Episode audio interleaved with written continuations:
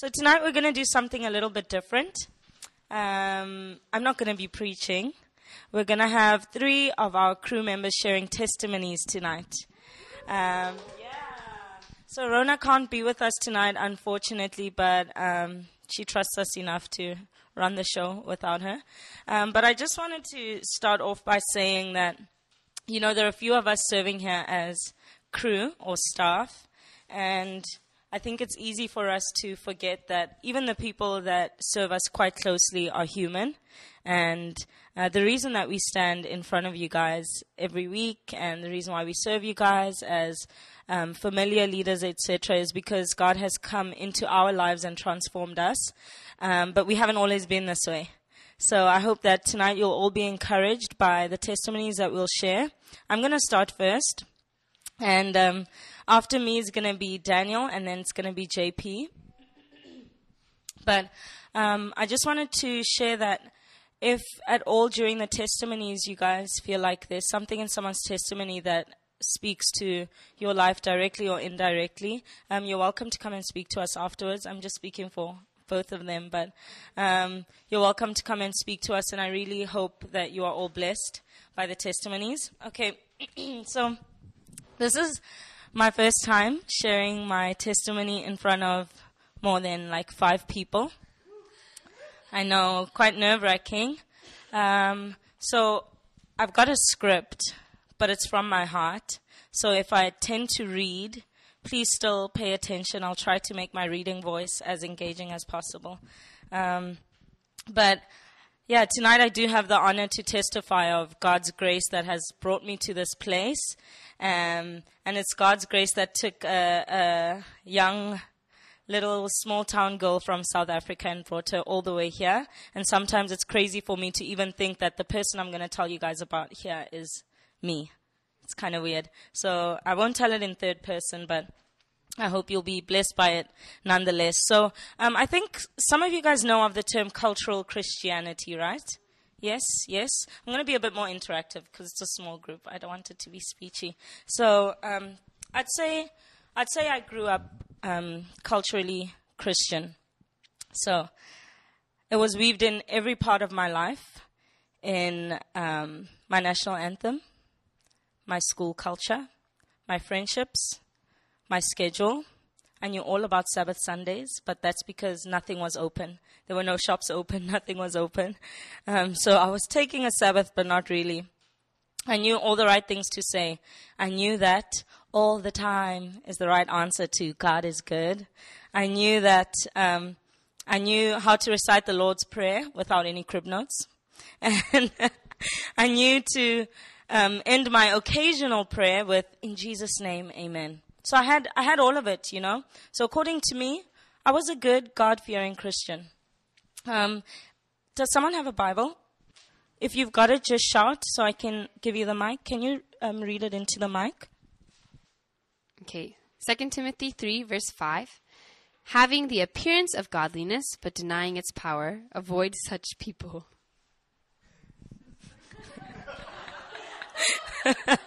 Thanks, Emily. So, um, what version do you have? ESV? She's got the ESV. The NIV says, one having the form of godliness but denying its, its power, avoid such people. The message, um, this, this verse is talking about godlessness in the last days, but I thought it tied in quite directly with my own testimony. This is what the message version says. They'll make a show of religion, but behind the scenes, they're animals. Stay clear of these people. Um, I think you can all agree that with cultural Christianity, truly this is what it is. You have the appearance of being one thing, but really under it all, there's something else.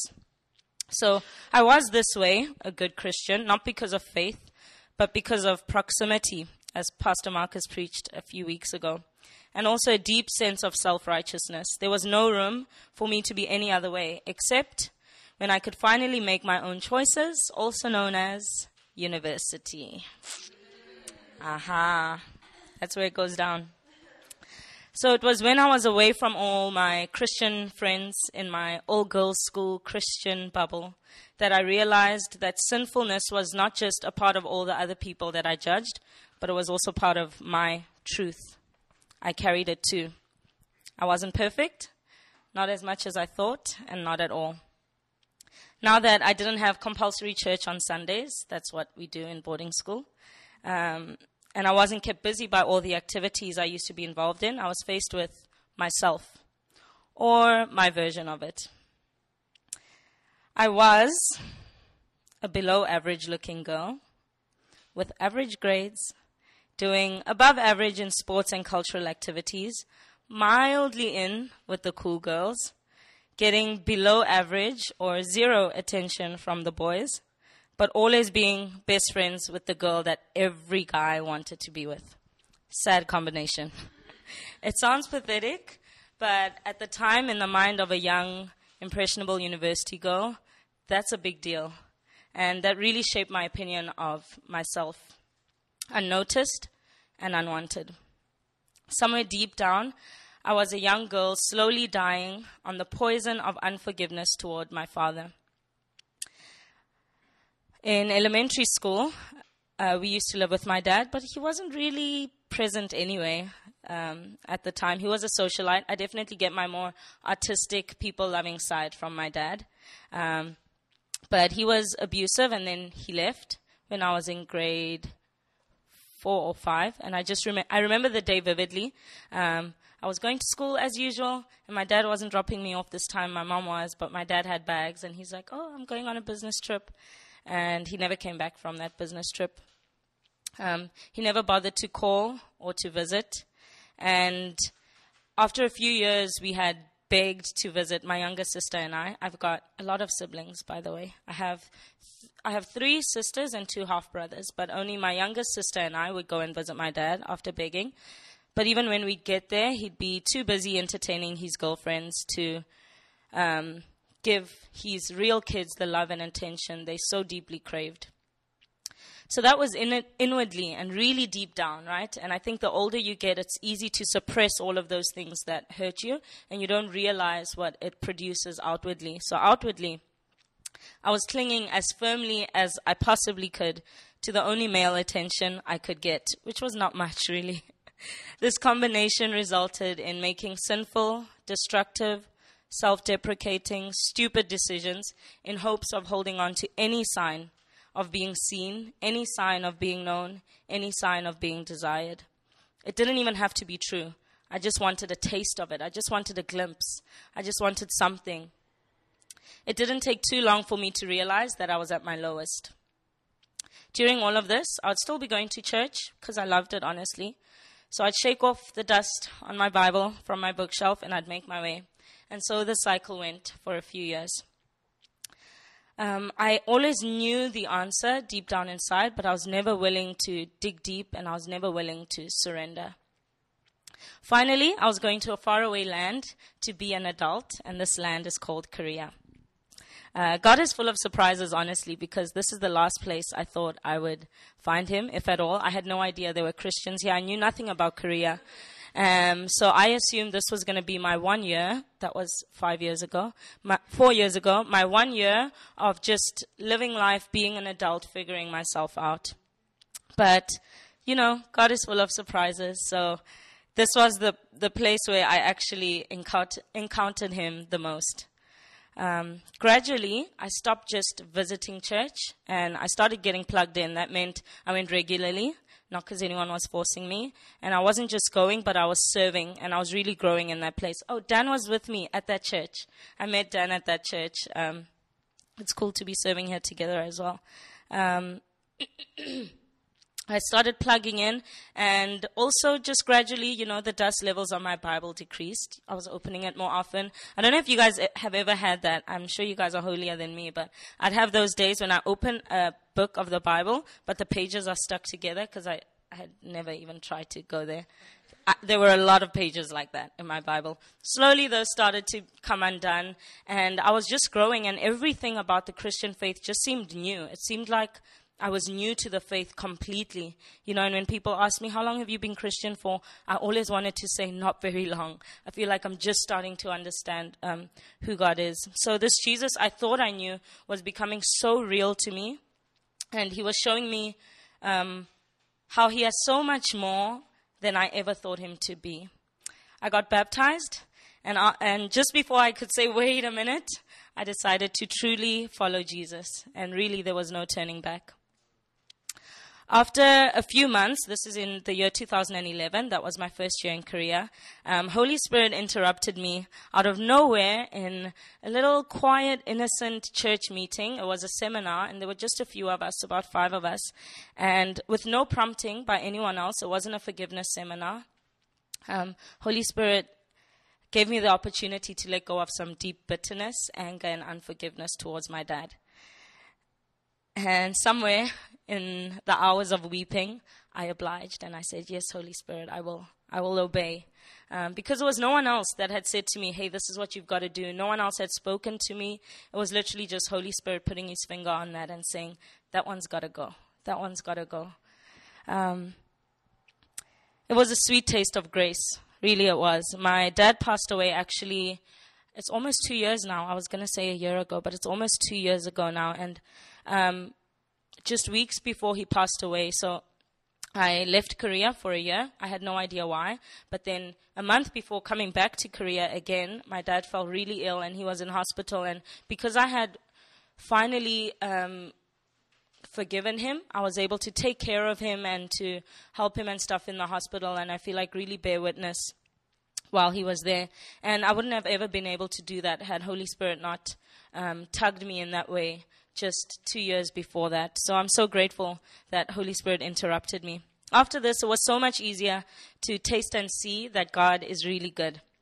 The grace to forgive and to bless, the grace to stop living one foot in and one foot out, to live all in for the one who did the same for me on the cross.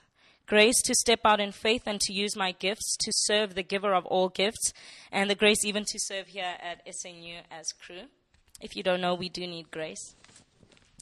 So, what now? Um, I live now as a Christian not because of proximity or culture, but I walk by faith graciously given to me.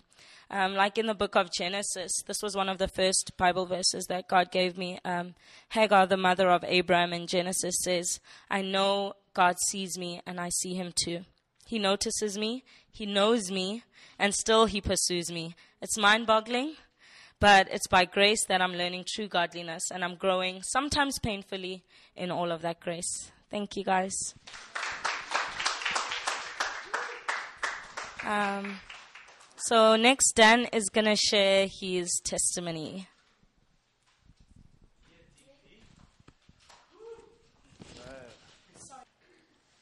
Wow. Thank you, KK.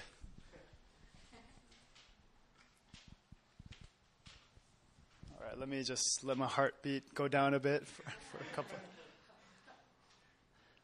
Um, yeah, it's it's really a privilege to to share my testimony, and I might read from my thing a lot less than KK did because I'm not that great of a writer. So um, I realized as I was listening to KK is that um, you know I, there's a, there's a lot of story to share, and uh, I, I, want you to bear with me if it doesn't come out so, like, ex- you know, if the story isn't perfectly clear uh, how it comes out. But um, I think I think what I'm going to try to do is break it into three parts: what my life looked like before meeting the Lord, how I met, how I encountered Him, and kind of what happened after, you know, how my life has changed since then. Um, and so, just to get started, I guess if I if I think about my life before before meeting God, um, I think there were a lot of parallels between my story and KK's story. Uh, I grew up very much in a family that with that did not have a very present or active father presence in my life. And so for a lot of my life, I was very I was very impressionable for to to men who were very who had strong personalities, who who seemed very secure in themselves. And um, one of these men wa- uh, was an older cousin of mine, and he happened to be an, a gangster. He was a gangster in like a local. G-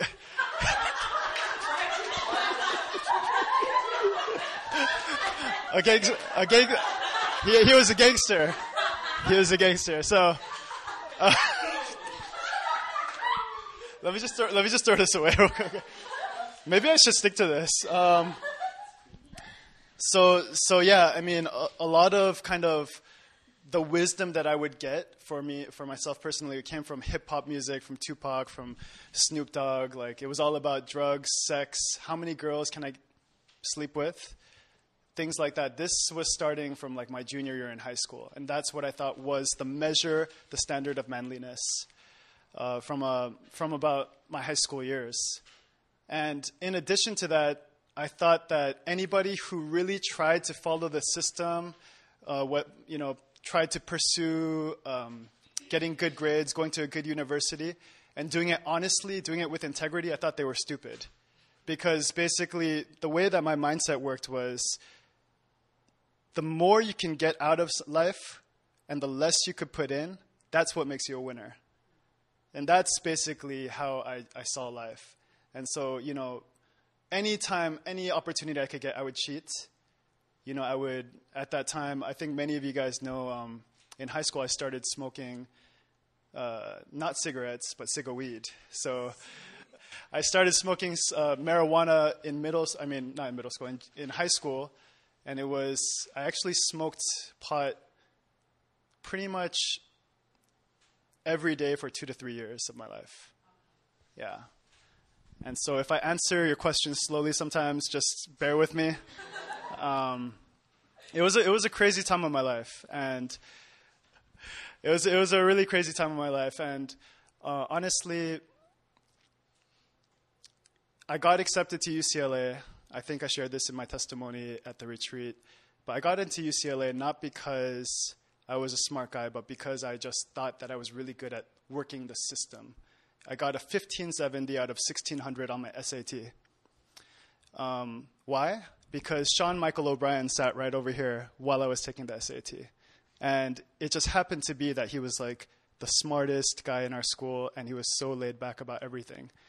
And I don't know how we did it. We didn't plan it or anything. It just happened. And I remember seeing my score and, and calling my dad and saying, Dad, I got 1570 out of 1600 on my SAT. And that was like the first, one of the first times my dad was like, Oh, Daniel, oh my gosh, I'm so, so proud of you. And I felt it just, it just validated everything in me, everything I wanted to hear for so long, you know?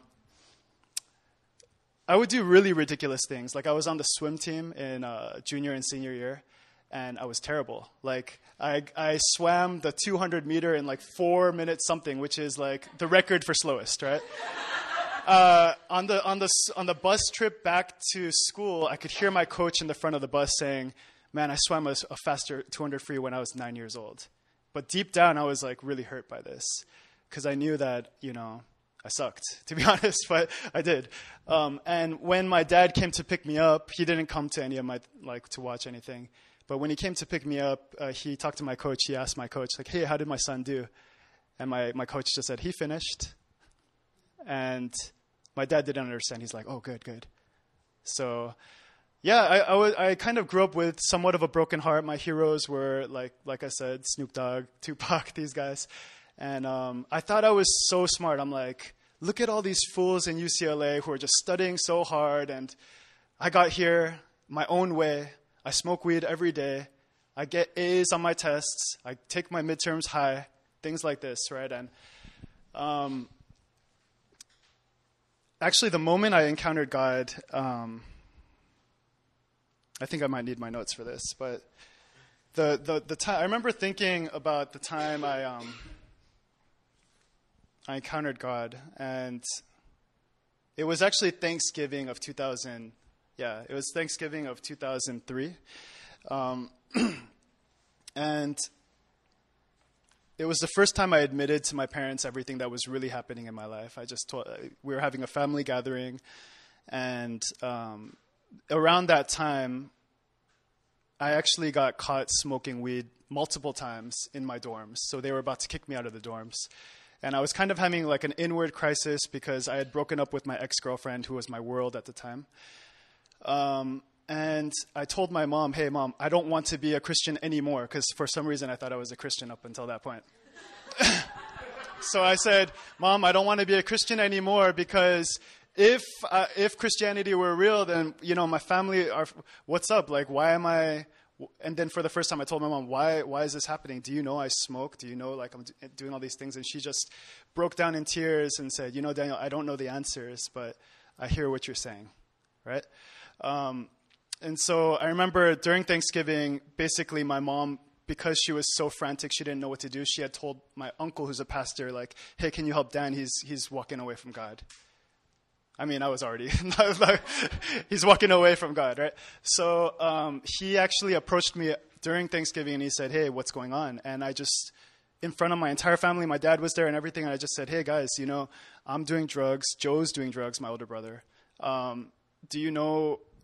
Do you know what's going on?" And like, I got caught at school and I'm going to get kicked out pretty soon. Um, it was a lot longer than that, and I, and I just like vented. I just vented, and everyone was just listening, right? It's the first time of me being really transparent with my parents, and they just listened, and I just felt in that moment like for the first time I was fully known by everybody, but they didn't judge me, and um, I think that's kind of what it's like when when you when you meet the Lord, when you meet God, it's like you you're fully known without shame, right? However, they did challenge me to pursue the Lord.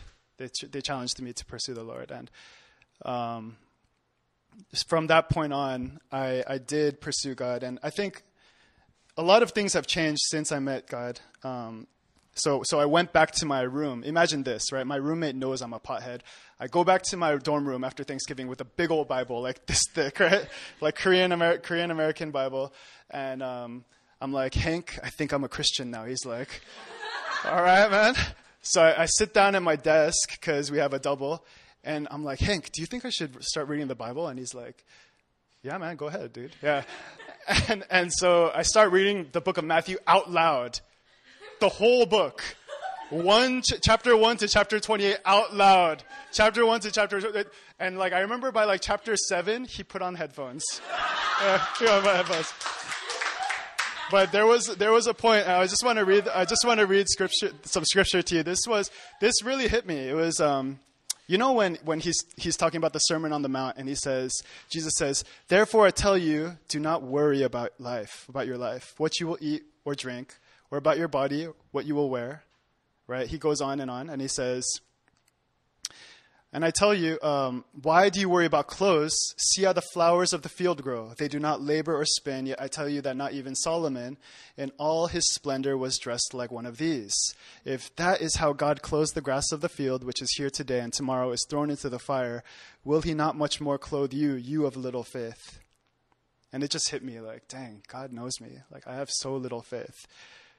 And he said, you know, he said, do not worry each day has enough trouble of its own. And and I really felt like like God is the God who understands that I have little faith. And at that moment, I felt that that was enough for him. That was enough for him to just take that first step. And since then, you know, like I, I actually did my homework. I, I studied for my tests. I graduated with decent GPA you know, I've done some crazy things. Like if you if you see my resume after college, it's like, what? Dan was a pothead for three years. But you know, um, another thing I wanted to share with you was um, that it's not easy, especially for the stutters. It's not easy to. I've been a Christian for 12 years, and you never graduate from grace. So, so I, I thought that that was like, okay, I encountered God, and wow, everything's going to be great. But the, the second verse that I want to share with you guys is Hebrews 13:8. And Hebrews 13:8, I guess a paraphrase is that Jesus is the same yesterday, today, and forever. And you know, this is something I still struggle with. I'm like, God, I know you saved me, and I see my sin. I see like the struggle. I see, you know, areas where I still need freedom. But, you know, we never graduate from grace. And we can always lean on Christ in every situation of our life. And I know that He takes us from glory to glory. So that is my testimony. Thank you very much.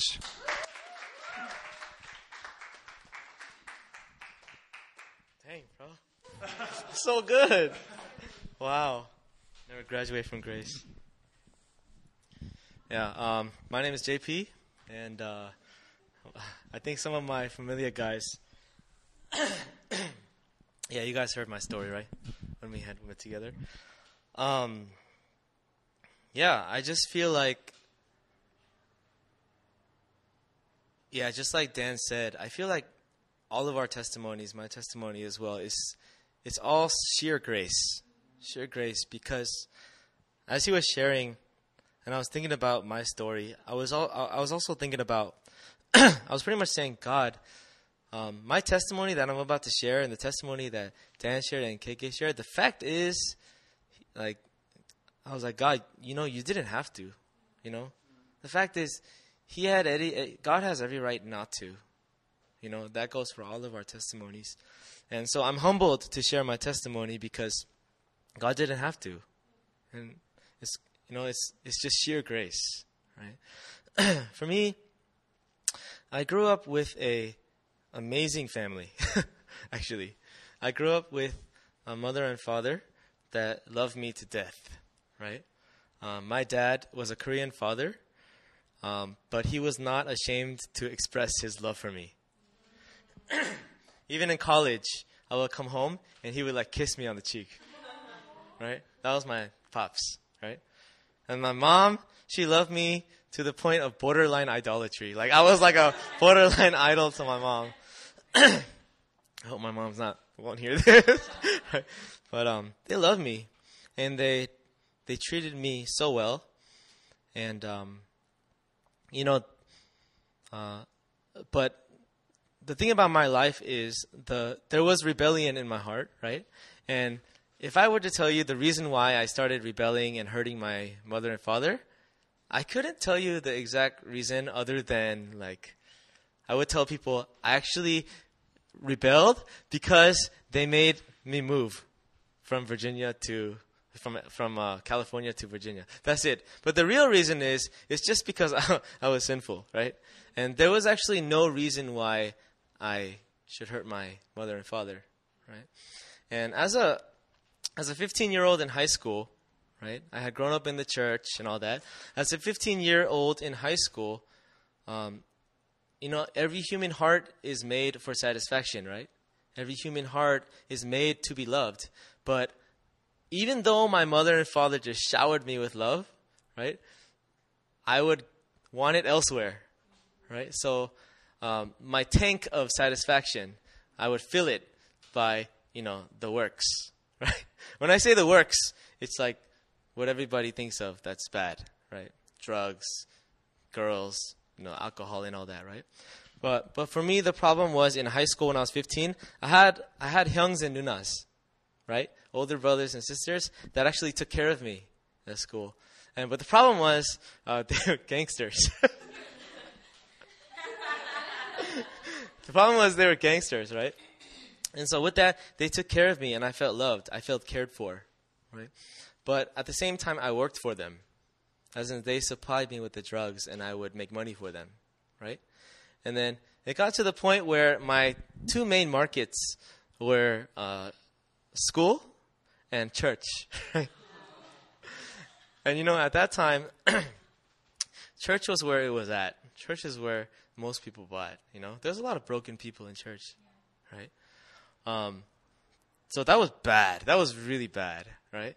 And for me, as I was indulging in these things, my heart would get more and more hard, more and more hard, to the point where um, I didn't care if I got caught by my mother and father. So it got to the point where I would just get high and then just come home be like, "Hi, mom. Hi, dad." But I'm like bloodshot red. I'm like high, right? As a kite. I'm like high, right? And then I'd be so high.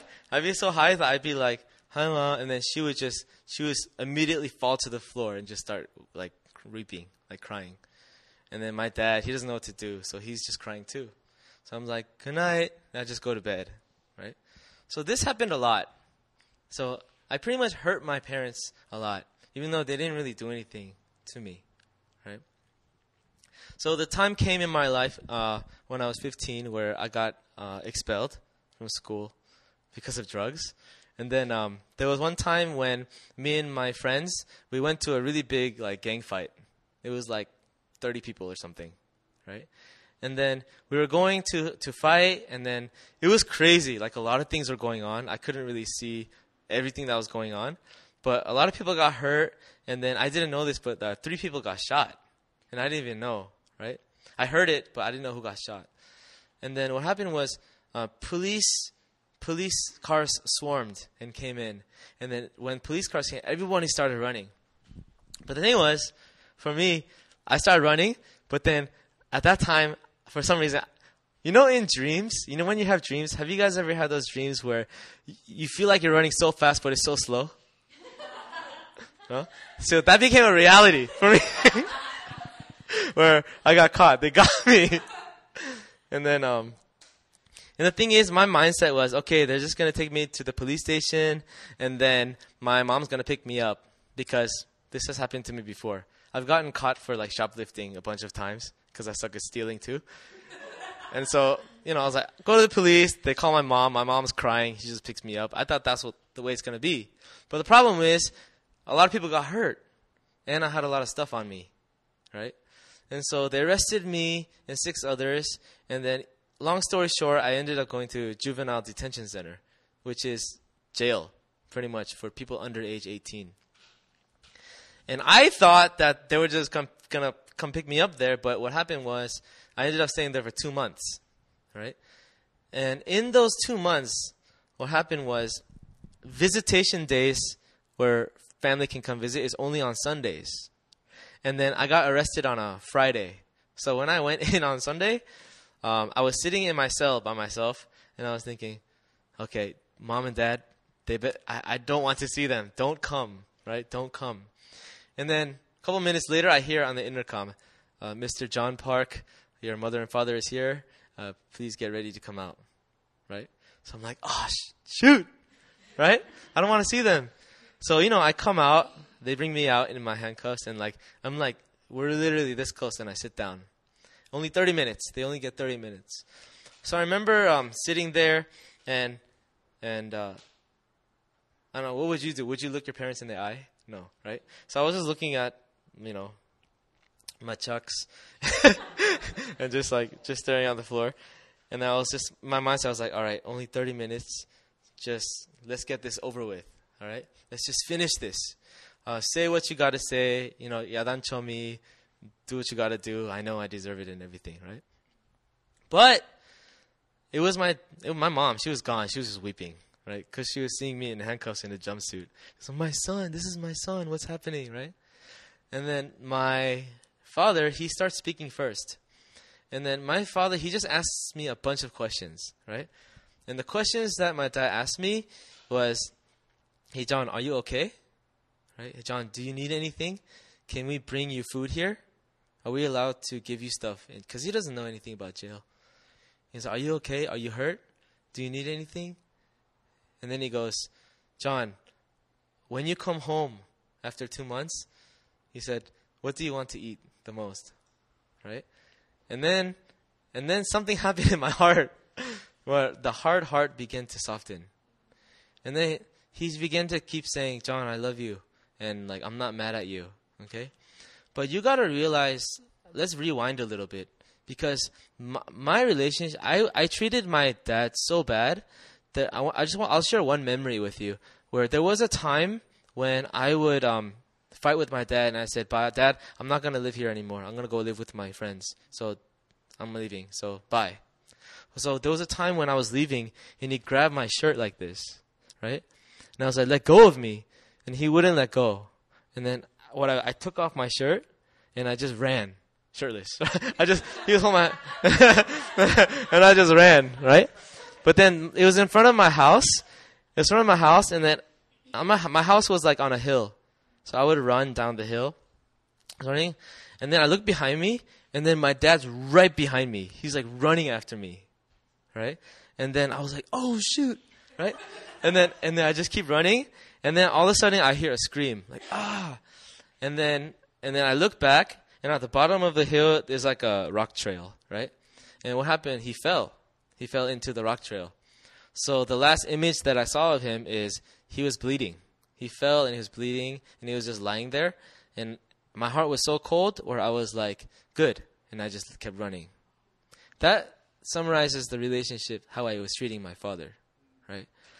And with that background, to have that moment in sitting in front of my father and my father telling me, hey, when you come home, what do you want to eat? You know, like, hey, like, I love you. You're my son, right? And to the point where for me, I didn't, I still didn't say I'm sorry. I still didn't say anything. And he just hugged me and said, I love you, and he left. Then I went back to my cell. And let me tell you, the emotions that I felt were I felt angry and I felt confused actually. Because to be honest, I really expected them to scold me. I really expected them to give me, you know, what I deserve and stuff. But I actually could not believe what he was saying to me, what they were how they were treating me, right? And I was angry because I felt like I should have gotten what I deserved. But I was confused. I was like, why is he treating me like this? And then one night, what happened was uh, I started getting nightmares, right? And I started getting nightmares of images of actually my bleeding father, that image, right? And then it's like it kept flashing back and forth of a picture of actually Jesus on the cross. It kept flashing, you know? And then one night, after a long time, I just started, for the first time in a long time, my heart became flesh. And I just started weeping. I just started crying because it finally hit me. And I started seeing images of my crying mother. And for the first time, I felt pain in my heart because I realized what I had done to my mother and father. But I knew at that moment something was happening, something spiritual was happening, where I knew that God was manifesting Himself uh, through my mother and father right? God was showing himself to me. And I know the story of the prodigal son, right? I grew up in Sunday school. But something powerful happens when what we the stories we know in our mind become a reality in your heart because it is expressed through through my parents, right? And I realized that this gospel, this Sunday school gospel that I always grew up with, man, this is no joke. This gospel of grace, it's the real deal. It's real. And I realized my mother and father were only able to act that way because they believed this gospel. Even, and I know they were hurting bad. And they were ma- making conscious decisions to love me. Right? And two months is a lot of time to think. And I, I began to really just understand, man, that verse of, you know, God demonstrates you know, his love for us in this that while we were sinners, Christ died for us, right?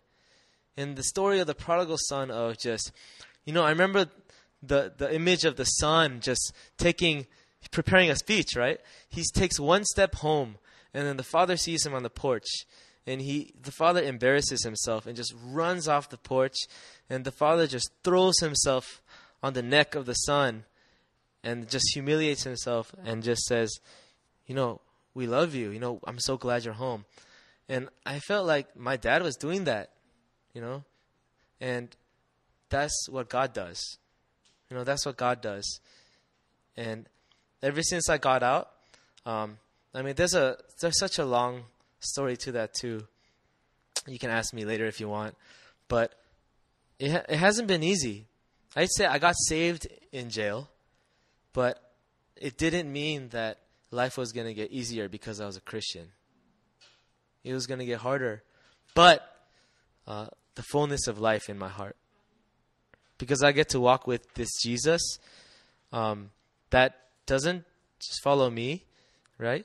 But this Jesus that pursues me. You know, this this Jesus that he's the initiator. Jesus is the initiator, you know. And and I realized that you know what?